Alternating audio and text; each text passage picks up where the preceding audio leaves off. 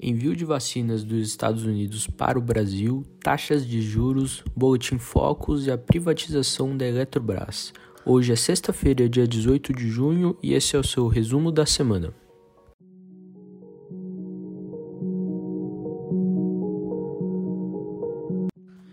Nos Estados Unidos, o número de norte-americanos que entraram com novos pedidos de auxílio-desemprego aumentou na semana passada pela primeira vez em mais de um mês, segundo divulgou nesta quinta-feira o Departamento de Trabalho. Na véspera, o Federal Reserve, o Fed, o Banco Central Americano, manteve suas taxas de juros inalteradas, mas antecipou para 2023 a projeção da primeira alta dos juros nos Estados Unidos desde o começo da pandemia da Covid-19. Em suas projeções econômicas, passou a estimar também uma inflação mais alta em 2021, de 3,4% contra os 2,4% estimados em março. E nessa semana, o coordenador da Força Tarefa da Casa Branca contra a pandemia, Jeff Zients, afirmou que vai enviar algumas doses da vacina contra o Covid-19 para o Brasil. Ele ainda não especificou, no entanto, quantas das 80 milhões de doses previstas para doação serão enviadas para o país brasileiro. De acordo com ele, o governo norte-americano também espera fazer mais no segundo semestre de 2021 para combater a ameaça global do novo coronavírus, em adição ao compromisso de doar 580 milhões de doses dos imunizantes às nações de baixa renda. Falando agora do mercado brasileiro, o Boletim Focus dessa semana elevou as estimativas para o IPCA de 2021 de 5,44% para 5,82%.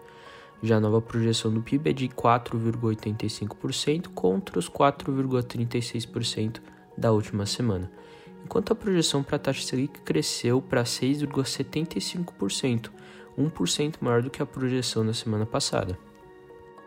E nessa semana o Copom não surpreendeu a elevar a taxa Selic em 0,75 pontos percentuais para 4,25%.